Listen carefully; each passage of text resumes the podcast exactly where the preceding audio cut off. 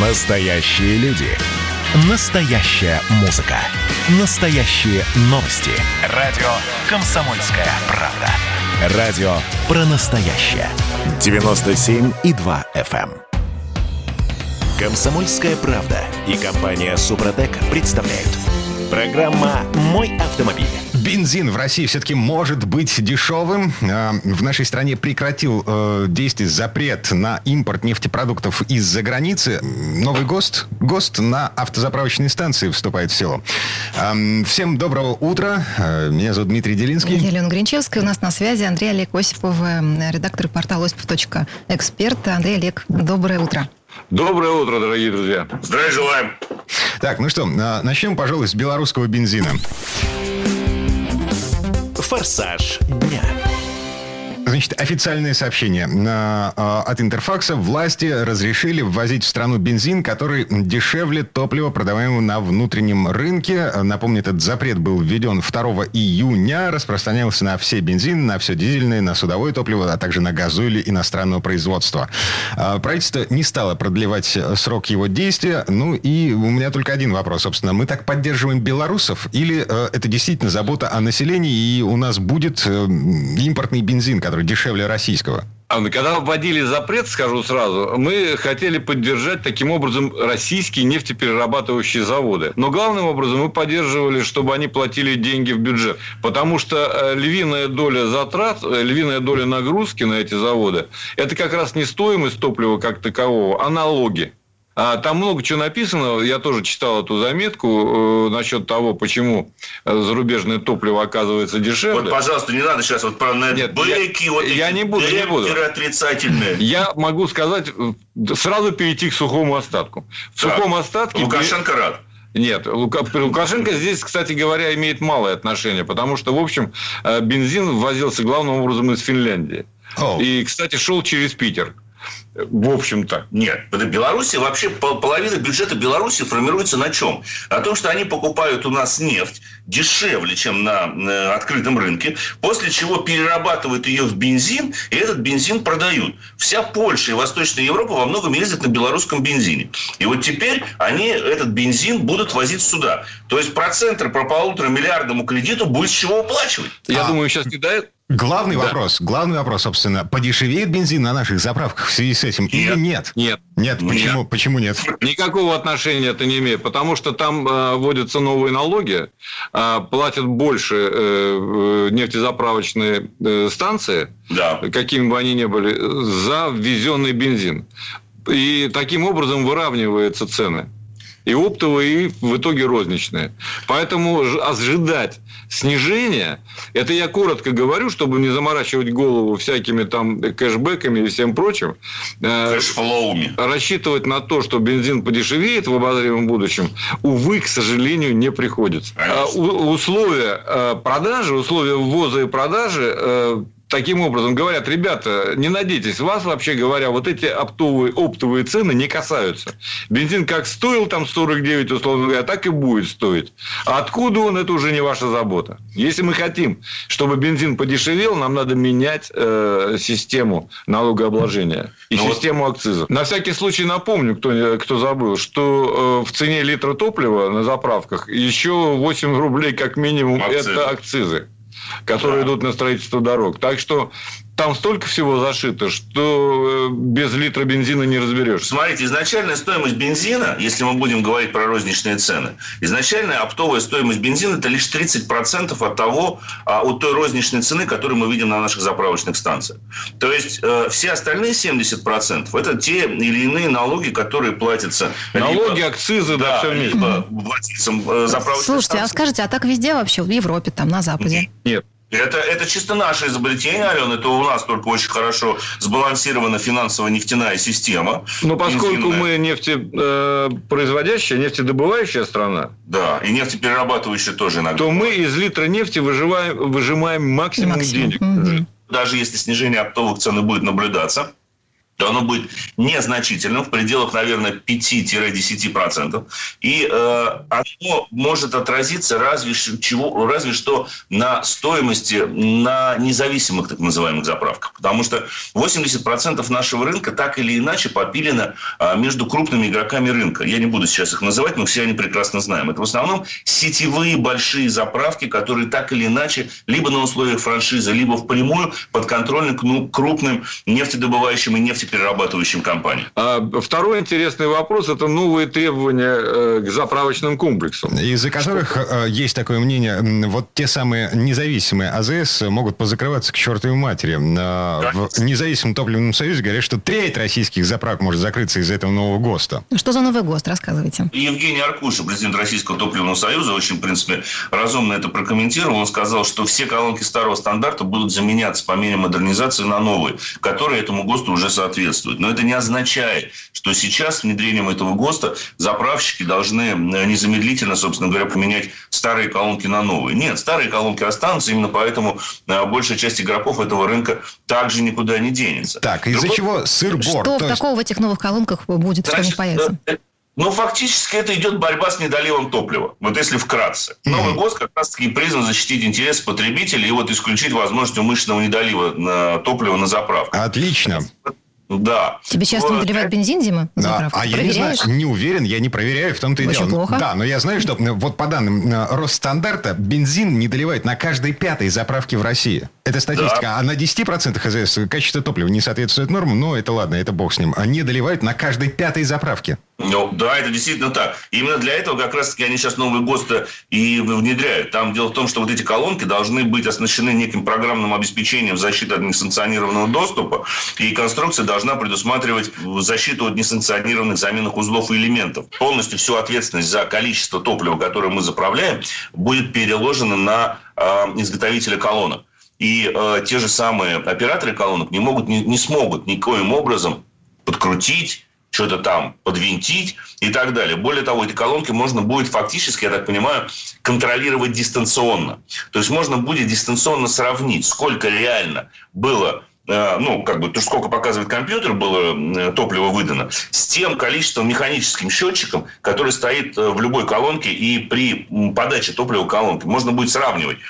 Если там будут расхождения, то есть, допустим, колонка показала, что налила там 100 литров, а реально в эту колонку через нее прошло 98, ну, значит, 2 литра не дали. Вот именно об этом стандарте идет речь. Но это, вот это, эти цифры, о которых вы сейчас говорите, а, их увидит э, проверяющий. Э, но да. я лично... А водитель не сможет это увидеть и проверить. Нет. Нет. Для водителя, водитель в данном случае должен положиться на волю и честность э, про, да, наливающего и проверяющего. А. Наливающего и проверяющего. А, да, то есть правильно. на этой колонке, на новой, где-то будет написано, на колонка выполнена по ГОСТу номер такой-то, такой-то. Не можно смело заправляться. Ну. Да, и я смогу про- проверить, э, действительно ли, э, ну, то есть, э, эта новая колонка, она умная, она совершенно гарантирована с ответственностью государства, не она дает не возможности... Вас обмануть не способна просто. И этому надо верить. Гораздо больше, с моей точки зрения, проблема не это, хотя и недолив тоже неприятен, разумеется. Еще и хорошо, что борются с, этим, с этой бедой. Но гораздо более э, большая проблема – это, конечно, э, качество топлива. Да. Вот качество топлива э, не соответствует 10%. Это, по-моему, какая-то фантастика. Мне кажется, вот если наоборот 90 не соответствует, это будет правдой. Потому что независимые эксперты проводили проводили не одно исследование. Одно из них было ну, вот, буквально перед самым коронавирусом. Э, когда выяснилось, что заявленное октановое число не соответствует тому, которое значится на бензоколонках. Это никогда. ниже, на самом деле. Просто не то, что в некоторых случаях, а просто никогда.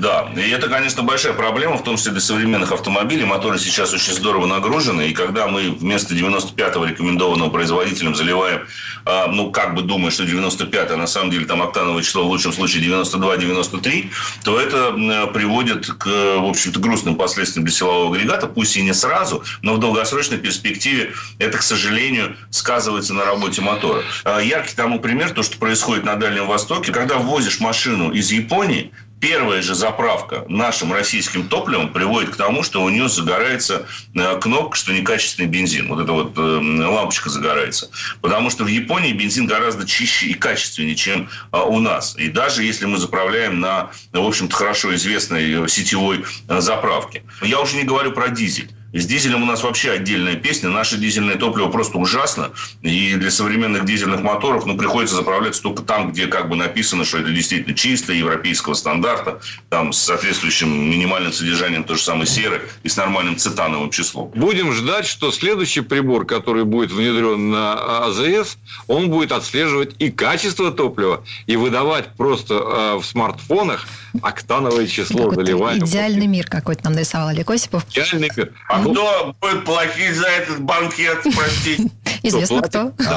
Да, одна новая колонка, вот такая умная, с ГОСТом, с надписью о том, что эта колонка не обманывает. Она стоит от 500 тысяч рублей до полутора миллионов. Ой, Слушайте, ну если она стоит на заправке с огромной пропускной способностью, я думаю, что это посильное бремя, а в особенности для э, сетевых э, комплексов. Да, для крупных игроков это проблема. Ничего, ничего страшного, с моей точки зрения, нет. Но, кстати, даже современная, насколько мне известно, вот обычная колонка, она стоит не меньше 200-300 тысяч рублей. Вот обычная. Не соответствующая ГОСТу, а вот те, которые более-менее сейчас вот эти колонки топливораздаточные, так называемые. Там дальше очень много зависит от функционала. Ведь сейчас же появились колонки, которые сразу же, на которых можно оплачивать топливо. Я, к стыду своему, не знаю, кто их производит, эти колонки, если честно. А, заедем на АЗС, попросим сертификат на эти колонки. Оптимисты. Андрей Олег Осиповы. А, мы с вами попрощаемся. Хорошего дня. Всего доброго, дорогие друзья. Спасибо. Спасибо. Себя. Ну а в следующие четверти часа к нам присоединится автомеханик, ведущий программы «Утилизатор» на телеканале Че Юрий Сидоренко. Будем говорить о том, как ездить в темноте, так, чтобы не попасть в передрягу. Было начало. Это действительно история, которая будоражит. Так вся страна обалдела. И Россия родина слонов, она от океана до океана, да. И мы, мы всегда правы, мы никогда не сдаемся. И самое главное, что же будет дальше? Комсомольская правда.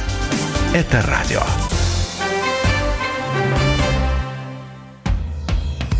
Комсомольская правда и компания Супротек представляют – Программа «Мой автомобиль». А это мы вернулись в студию радио «Комсомольская правда». Я Дмитрий Делинский. Я Алена Гринчевская. Юрий Сидоренко у нас на связи, автомеханик, ведущий программу «Утилизатор» на телеканале Че. Юр, привет. Доброе утро. Всем привет. В этой четверти часа поговорим о потемках, о том, как ездить э, осенью, когда, ну, в общем-то, уже, уже совсем-совсем темно.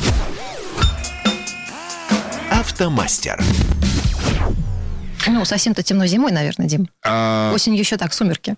Ну, мы уже перестраиваемся. Угу. Вот. Мы уже выходим с работы и понимаем, что все, солнце село, а свет, ну, в смысле, фонари еще не везде включены. Тем более, если мы едем за город. Когда снежок, конечно, выпадает, становится светлее, ты едешь по улице уже как бы не так, как осенью, а вот глубокой осенью, и уже сейчас даже, вот когда вот, ну, сейчас еще начало только осени, но все равно, я уже себя, вот, например, после 7 часов вечера за рулем, вот я ехал с дачи на днях, и я себя почувствовал некомфортно. Это вообще была просто беда даже для меня, для бывалого водителя, который уже за рулем с 91 -го года, все равно это вызывает не, некоторый дискомфорт. И что говорить о новичках, что говорить, которые вот только сели Но ну, за руль. Пусть не садятся, дома пока посидят. Есть еще такая снега. фигня, называется куриная слепота. А, вот меня жена высаживает из-за руля, например, в сумерках, а, потому что э, днем я вожу, ночью я вожу, вечером, вот когда сумерки, я ни хрена не вижу. И когда фонари не горят. В принципе, в темноте, э, если соблюдать э, несколько советов, то можно повыкнуться и ехать нормально. Надо содержать в исправном состоянии осветительные приборы. Вы понимаете, что вы попадаете в темноту?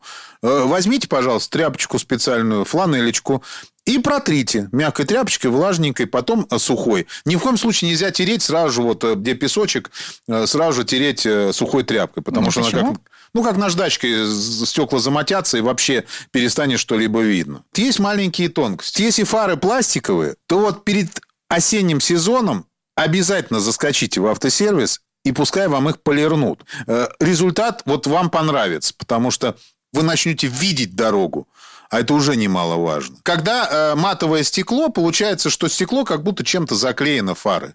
На нем мелкие-мелкие-мелкие полосочки, которые превращаются в пятнышки. Это пятно задерживает луч света. То есть э, свет остается на стекле. Причем вот на пластиковых фарах, если лампочки стоят э, немножко большего потенциала, там плюс 30, плюс 70, то вот в этих местах, где как раз э, матовое пятно, там происходит нагрев и начинает стекло пластиковое в этом месте надуваться. И, соответственно, фару потом под замену. Обязательно нужно э, протирать не только передние фары, но и задние фонари. Потому что, чтобы не видеть не только дорогу перед собой, чтобы задние водители тоже видели вас. И могли э, на ваш маневр среагировать. Потому что иногда, когда вот, ну, едешь, смотришь, у человека горит один стоп. Издалека вообще кажется, что это мотоцикл едет в темноте. Вот реально едет мотоцикл, и попадают люди в ДТП, начинают э, ехать, а тут перед ним борт машины стоит. Ну, не все же могут среагировать. Угу. Такая же фигня, собственно, и с передними фарами. Э, если лампочка перегорела, то ты на дороге выглядишь как мотоцикл. И мне вот как-то инспектор, кстати, остановил, сказал, вы в курсе, что у вас вообще-то фонарь один не горит? Угу. Да. Ладно. Угу. А, а, что там дальше? Какие советы? Ну, дальше здесь все, в принципе, опять же, очень просто. Уменьшить подсветку приборной панели. То есть... Это для того, чтобы глаза не перегружались, э, э, для того, чтобы смотреть вдаль и на приборную панель было одинаково комфортно. Ну, конечно, да. Перестанут глаза уставать, и бликов будет меньше на, на лобовом стекле. То есть, это, это нормально. Когда оно уменьшено, вы все равно все будете видеть. Дальше очень важный момент. Надо научиться ловить отблески глаз вдали. Это как, простите, Юрий? Ален, рассказываю. Да. Э, мы э, в темное время суток, когда едем по трассе, например, даже по городу, когда едем, вот не можем увидеть, как вот метнется какое-то животное из кустов к нам. То есть, вот оно будет, это будет черное пятно, которое выбежало. Угу. Но при этом они обязательно издалека очень часто смотрят. А фары, которые у нас всегда на наших машинах, то есть фары у нас поднимаются в правую сторону. То есть они левую дорогу, сторону дороги не освещают, а поднимаются в правую сторону. То есть мы правую сторону видим. И там в отблеске глаза животного видно очень хорошо. Вот, и надо на это научиться обращать внимание. То есть вы увидели два глаза, снизьте скорость, посмотрите, что происходит. Потому что непонятно, что там, куда ломанется, через какой момент. Я понятно объяснил? Да, я просто сейчас Стивена Кинга себе представил. Ночью да, на это... шоссе я вижу два зеленых глаза где-то там. Ну, в любом случае, mm-hmm. не надо сразу же вдавливать газ и топить на полный, чтобы от него уехать. Надо посмотреть, что там за чудовище на вас вылезает. Вот. А потом уже включить телефон, значит, и снимать весь это чудовище. В интернет выложить и станете знаменитыми. Ну, я шучу, конечно. Вот. Ну, по крайней мере, надо научиться этому фокусу, надо ловить глаза, чтобы успеть оттормозиться и среагировать по ситуации, не сбив никакое животное. Потому что реально э, там, ну, ну, допустим, маленькие животные еще как-то проскакивают без повреждений для машины и для человека. А если выскочит даже собака иногда бывает, собака бывает такого размера, что там повреждения, как при ударе в столб. Бывает. И люди mm гибнут. Там опасные вещи. Я не говорю про, про лосей, кабанов и всю остальную живность здоровую. Это вообще очень страшная история, когда они выскакивают. Я, кстати, отдельно расскажу, что делать, когда вы увидели, что лось бежит, но он еще не выбежал. То есть, когда уже он выбежал, уже ничего делать не получится. Вот. А, по крайней мере, как себя вести? Потому что э, лоси же, они не просто перебегают. Они еще и выбегают, и потом начинают на машину бежать. Такие условия могут быть. Э, дальше, четвертый совет. Не смотрите на фары встречных машин. Нас всегда притягивает да, не думай про белую обезьяну, я вот сейчас вспомнила. Вот, не надо смотреть. То есть, очень, действительно, я, э, я на себе раньше ловил, что вот ты едешь, тебе навстречу едет э, машина, и она тебя слепит. То есть, но, а потом ты ложишься на том, что ты смотришь на ее фары. Я поборол себе желание смотреть на фары встречных машин. То есть я смотрю на дорогу, которая находится передо мной. Вот. И не смотрю на яркие рекламы, вот эти светодиодные, которые светятся, там яркие дорожные знаки, которые вот это включены они с лампочками. Вот.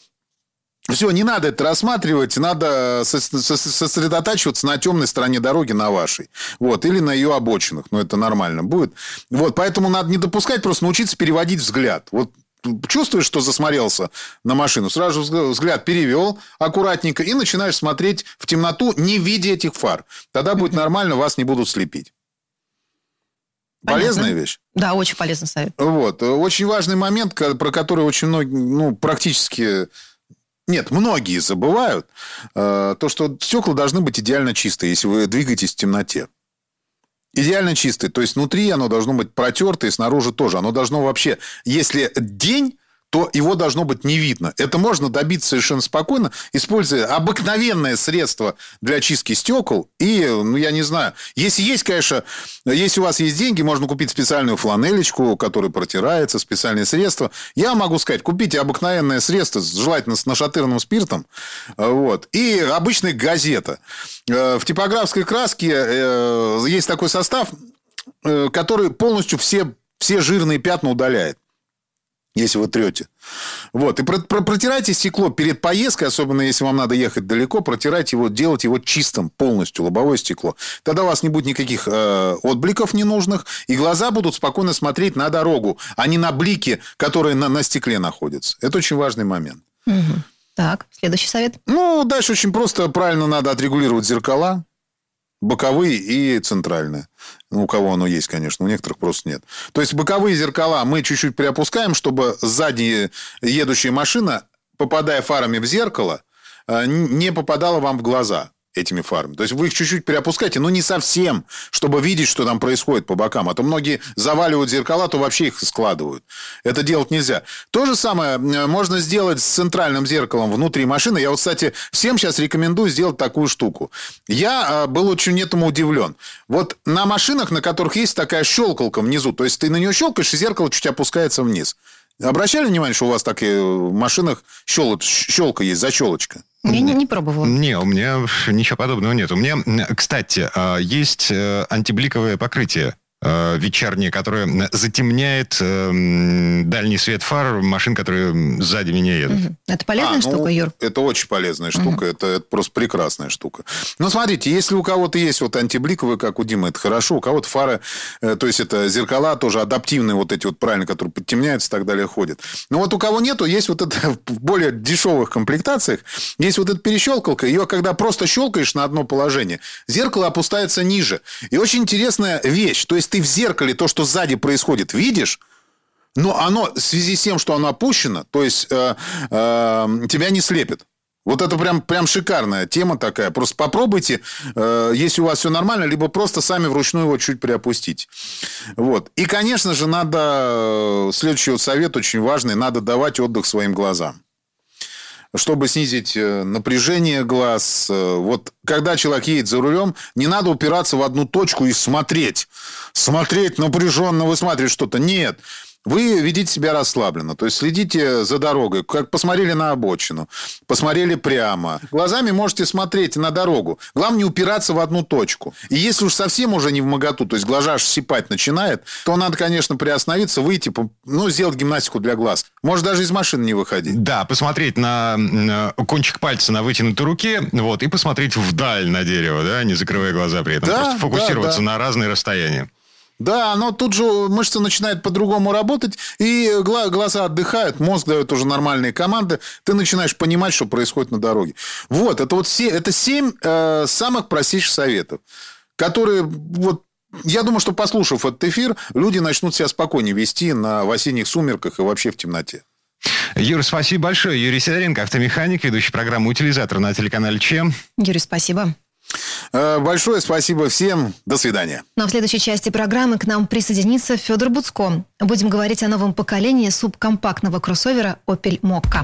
Взрослые люди. Тут-то Ларсон и Валентин Алфимов обсуждают, советуют и хулиганят – прямом эфире. Насколько вообще люди находятся в психическом равновесии? Потому что все события, которые в истории, в мире вокруг нас происходят, они ему ни, никак не способствуют. Тут скоро должна выйти книга про Великую кошачью революцию. Там коты захватили мир. Непонятно, почему э, воспротивилось этому общество и, и эксперты, и специалисты. Срочные новости к нам приходят. Пингвины из британского зоопарка заскучали без посетителей, поэтому им подарили машину для мыльных пузырей. Мы очень надеемся, что в самое ближайшее время все так и будет более-менее спокойно. Мы будем чаще говорить о праздниках. Шоу «Взрослые люди» на радио «Комсомольская правда». Слушайте с понедельника по пятницу в 8 часов утра по московскому времени. Начинаем день с хороших новостей. Комсомольская правда и компания Супротек представляют. Программа «Мой автомобиль». А это мы вернулись в студию радио «Комсомольская правда». Я Дмитрий Делинский. Я Алена Гринчевская. А, Федор Буцко у нас на связи, автожурналист. Федь, доброе утро. Доброе утро. Здравствуйте, друзья. А, В этой четверти часа давайте э, попробуем, если не потрогать руками, то хотя бы посмотреть и прицениться к новому «Опелю». Это «Опель Мокка». Возможно, эта машина в ближайшем будущем появится на наших дорогах. С конвейера. Итак, э, главный вопрос, который у меня есть. Э, Это немец или француз? Ну, это немецкий француз или французский немец, говорить как хотите. Действительно, совершенно верно, что марка Opel перешла из рук General Motors в руки французской автомобилестроительной группы PSA. General Motors вообще вот после 2014-2015 годов он принял решение, что надо как-то радикально сокращать свою деятельность в России, ну и вообще в Европе. Они обратили внимание акционеры значит, на то, что они каждый год теряют в среднем по миллиарду на европейском вот этом бизнесе. И стали быстренько все сворачивать. Прям резкое такое было телодвижение. Кто-то это связывал с тем, что Крым вошел в состав России, кто-то с чем-то еще. На самом деле вопрос был исключительно финансовый. А, были, был законсервирован завод в Петербурге. Он, э, кстати, сейчас продается с хорошей скидкой. Так что, если кому нужен, там хороший завод можно купить. А, спасибо. Есть, э, Рекомендуешь, да. Да, ну вы же там рядом, и что за- за- после работы Ну, мы посмотрите. приценимся Может, стоит обязательно. взять, Мгм. да. да. А, сборку на Автоторе General Motors завершил. Потом они э, продали тоже, к счастью, свою долю в General Motors с АвтоВАЗ. GM АвтоВАЗ, это который Chevy Ниву делает. Это тоже прекрасная новость, потому что, наконец-то, а, историческое название Нива снова перешло в руки АвтоВАЗа. Ну и, собственно говоря, Opel тогда ушел э, с российского рынка полностью. Вообще, э, ну, как и бюджетные модели Chevrolet. Всех это удивляло, потому что машины ведь были популярные, хорошие, ну, такие разумные машины за свои деньги. Прилично рулится, хорошо едет, надежная, что очень важно. Ну, соответственно, и Opel, и вот эти все там массовые Chevrolet из России ушли. А, Хотя вот та же Мока в России отлично продавалась. Она вот в 2012 году на рынок вышла, и каждый год вот в Калининграде там делали тысяч по 20 этих автомобилей. Тогда рынок был большой, это, это был не, не рекордный, конечно, тираж, но тем не менее машину хорошо покупали. 20 тысяч экземпляров в год, это, это здорово. Тем более, что А. мо- Мокка это, ну, такая табакерка на дороге. э, Такой клатч, по большому Ну, счету. вы помните, да, вот это Opel Mokka, вырвись из потока. Да, клатч, но ну, на самом деле ведь не всегда нужен большой автомобиль. Да, нужно, чтобы он был комфортный, чтобы он был просторный внутри, чтобы было хорошо видно дорогу, чтобы можно было, если где-то там снег не убрали, немножко через него как-то перемахнуть. Это, это важно, но на самом деле вот эти огромные метры, они ну, ведь зачастую нам не нужны. А, Я езжу на автомобиле с типом кузова универсал, мне такие нравятся, и он мне действительно как универсал бывает нужен там, не знаю, один раз в месяц. А в остальное время я, в принципе, мог бы ездить на машине, которая была бы на один метр короче, и, собственно, я бы не испытывал таких страданий. Ну, она действительно небольшая, да, маленькая, она действительно, ну вот э, мы уже, наверное, забыли, какая была МОК предыдущая, но мы помним, какой, например, Hyundai Creta э, размер имеет. А МОК вот на те же самые 12 сантиметров, например, короче Креты. Но у этого автомобиля большая колесная база. Колесная база позволяет судить о просторе в салоне. Э, То есть, соответственно, МОК вот какая была внутри, такая, в принципе, осталась. То есть, при нужде пятером там можно сесть. Ну, конечно, если кто-то спереди сидит двухметровый, то за ним может сесть только ребенок. Но это, в принципе, достаточно типично для автомобиля этого класса. Это не новость, и, в общем, это, это нормально.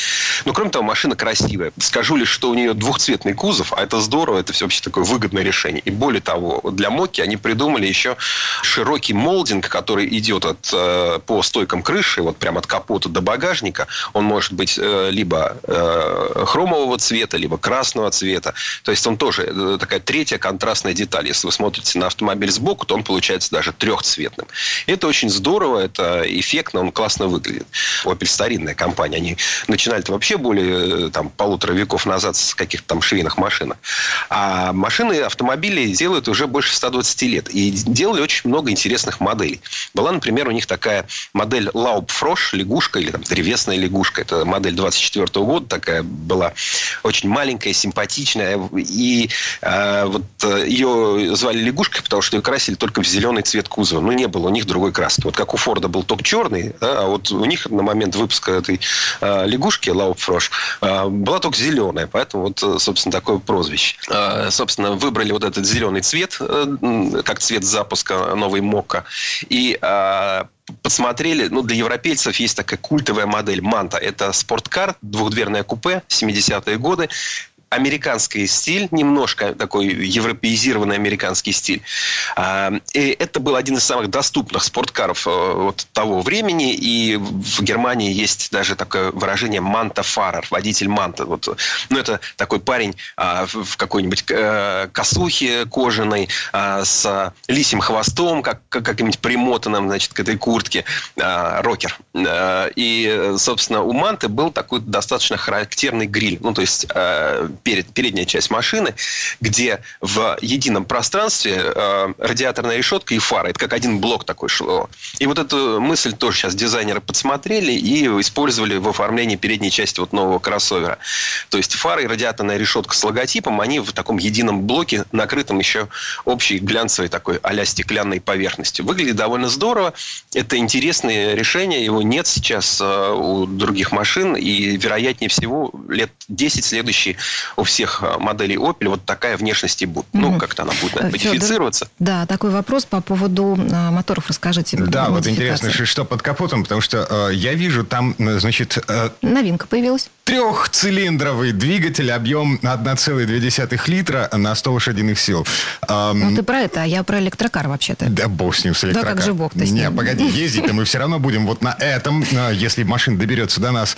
Одна и две Три цилиндра, 100 лошадиных сил. Это вообще как?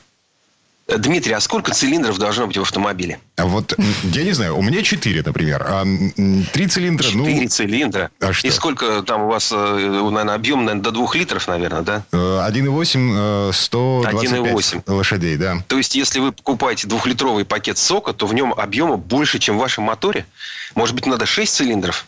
Или все-таки 8? Так, Но на... есть люди, которые, для которых меньше 12 цилиндров это уже не камильфо, да, потому что 12, V12 э, это вот э, высшая лига или дубль V12. Да? А, ну, поэтому ну, ну, не нужно упираться в количество цилиндров. А, да, мы привыкли, что вот 4. Да? Какая изба о трех углах, али телега о трех колесах? 4 мне дайте. Но на самом деле, знаете, Бог троицу любит. Трехцилиндровый мотор это тоже а, вполне себе работоспособный агрегат. И те, кто, э, ну, если этот агрегат в принципе сделан успешно, и вы правильно его э, обслуживаете, вовремя меняете масло и так далее, то, в общем-то, этот самый э, моторчик 1.2, он выдает 100 или 130 лошадиных сил. Там есть два варианта форсировки, если мы говорим о МОКе. И, собственно, этого вполне достаточно для небольшого, компактного и легкого городского автомобиля. Вы не будете на нем а, рекордсменом светофорных гонок. Ну, а, может быть, это и не требуется, да? Может быть, ну, как бы не в этом же суть этого автомобиля. Есть а... еще альтернативный вариант. Есть полуторалитровый дизель ну, все-таки полтора, да, дизель должен ехать.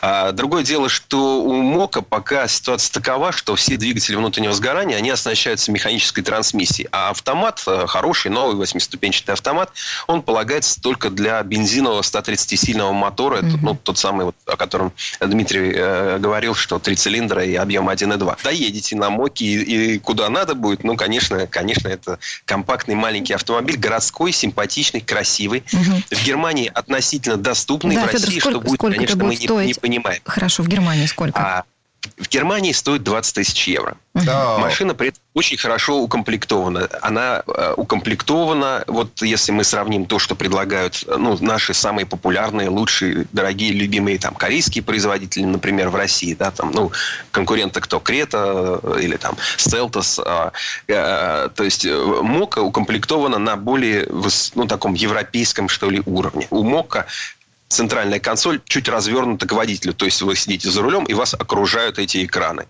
Есть очень много разного рода там э, фишек, опций. Там есть и индукционная зарядка для смартфона, и голосовой ввод данных, который, как говорят, вроде бы хорошо работает, и адаптивный круиз-контроль, который за вас замедляет э, машину, останавливает и снова возобновляет движение. Есть даже массаж для передних кресел. Ну, то есть машина хорошо укомплектована, и, в принципе, она очень красивая, эффектная, яркая за счет своей внешности, поэтому не может она быть популярной в России. У нас в России могут быть популярны только те машины, которые в России же производятся, поэтому априори стоят дешевле. Но, тем не менее, будет здорово, если Opel привезет ее в нашу страну. Я уверен, что спрос на нее, пусть небольшой, но будет. Ну, э, дороже она стоить точно не будет. Вполне возможно, что будет стоить даже несколько дешевле, потому что автомобили, ввозимые европейскими производителями из Европы, зачастую в России стоят на тысячу, две, три и даже пять, а при скачках курса еще больше э, разница. То есть Э, ну, вполне вероятно, что она будет стоить, например, миллион шестьсот тысяч. Угу. Ну, это такой, конечно, оптимистический прогноз, но возможно. Федор, я так понимаю, что в Германии появятся они скоро уже, да, в начале следующего года? Продажи? В Германии сначала выходит машина Мока E с электромотором. Это мотор мощностью 136 сил, э, с запасом хода на 300 с лишним километров, э, с хорошей зарядкой. То есть у электромобилей тоже бывают разные зарядные системы. Некоторые позволяют пополнять запас энергии очень быстро. Например, в Мока можно за полчаса накачать с 15% э, до 80% заряда батареи. Это быстро, хорошо, удобно. Кроме того, в Германии лафа, то есть 33 тысячи, по идее, стоит вот эта электрическая электрическая МОКа, но у них есть государственные субсидии, поэтому можно купить за 23 тысячи. 23 тысячи, ну, грубо говоря, 2 миллиона рублей, э, и вообще нет причин сомневаться, что в Германии спрос на эту машину будет высоким. Так что теоретически, если кому-то сильно захочется, он сможет привести сам эту машину электрическую в Россию и даже без уплаты таможенной пошлины. Так, ну все это на будущий год. А, пока прерываемся. Федь, спасибо большое. Хорошего дня. Спасибо. Всего доброго. Ну а в следующей части программы у нас журналист и летописец мирового автопрома Александр Пикуленко. Речь пойдет о московском заводе «Рено». Программа «Мой автомобиль». Когда армия. Состояние души. Военное ревю на радио «Комсомольская правда». По вторникам и четвергам полковник Виктор Баранец метко стреляет словом. Ну а теперь, если Эрдоган только заикнется, мы ему представим большую розовую дулю к носу. Ну правильно же. А полковник Михаил Тимошенко подает снаряды. Вся правда о настоящем и будущем наших вооруженных сил. Ну и немного армейских байк. Медведя можно научить стрелять из автомата. В прямом эфире. Слушайте и звоните. Военное ревю. По вторникам и четвергам в 16.00. По московскому времени. Никто не уйдет без ответа. Комсомольская правда и компания Супротек представляют. Программа «Мой автомобиль». А это мы вернулись в студию радио «Комсомольская правда». Я Дмитрий Делинский. Я Алена Гринчевская. В этой четверти часа у нас не совсем традиционная история от Александра Пикуленко. На этот раз речь пойдет про московский завод «Рено», построенный 15 лет назад фактически на руинах Азылка. Ну, если вы помните, на автозаводе имени Ленинского комсомола полвека собирали москвичи. К концу 90-х все накрылось медным тазом, а потом в Москву вошли французы. Ну, а слово Сан Санычу. Предыстория. В начале 90-х началась российская автомобильная современность. На территории почившего завода «Москвич» возобновили производство массовых и доступных автомобилей марки «Рено». Предшествовал этому создание предприятия «Автофрамос». Это название – акроним от слов автомобили Франция, Россия. Буквально за несколько месяцев преобразились и были полностью готовы к началу сборки автомобилей цеха недостроенной третьей очереди АЗЛК. В начале 1999 года из ворот завода выехали первые Рено-19 и Меганы, собранные из машинокомплектов. Это было достойное начало. Преодолев трудности первого периода, на предприятии перешли к подготовке производства новой, тогда еще мало кому известной модели под кодовым названием «Проект X90». Поводом для его создания стала инициатива тогдашнего главы Рено Луи Швейцера, который увидел однажды рекламу автомобилей «Лада» с потрясшей его ценой. После этого перед конструкторами была поставлена амбициозная задача – создать автомобиль ценой в 5000 евро. И достаточно быстро был создан Логан и заложены его братья по платформе B0. Помнится, Николай Васильевич Гоголь описывал прославленную нашей школьной программой «Птицу-тройку» как нехитрый дорожный снаряд, который, как известно, не железным схвачен винтом. Вряд ли в Рено читали наших классиков, но создавая новую платформу, действовали точно по Гоголю. Во-первых, платформа эта, как и многочисленные автомобили на ней, создавалась почти целиком при помощи компьютерного проектирования, чем сэкономили немало денег. Во-вторых, в России Логан оказался не только недорогой машиной, которую страстно полюбили дачники и таксисты, но и неожиданно для всех спортивным снарядом. Молодые автогонщики поняли, что если убрать из Логана гражданские излишества, вварить каркас безопасности, получается весьма достойный раллийный автомобиль. Его бронебойная подвеска позволяла весьма агрессивно скакать по бездорожью. Но все это было потом. А мы вернемся в апрель 2005 -го. Именно тогда состоялся пуск московского автозавода. По поводу надо вспомнить имена людей, благодаря которым все это и произошло. Конечно, главу Рено Луи Швейцера, тогдашнего мэра Москвы Юрия Лужкова и главу автофрамс Жана Мишеля Желинье. Запуск этого производства стал переломным моментом в отношениях концерна Рено с нашей страной. Наконец, спустя столетия сбылись чаяния о полноценном производстве. Именно полномасштабном, локализованном проекте, а не об отверточной сборке.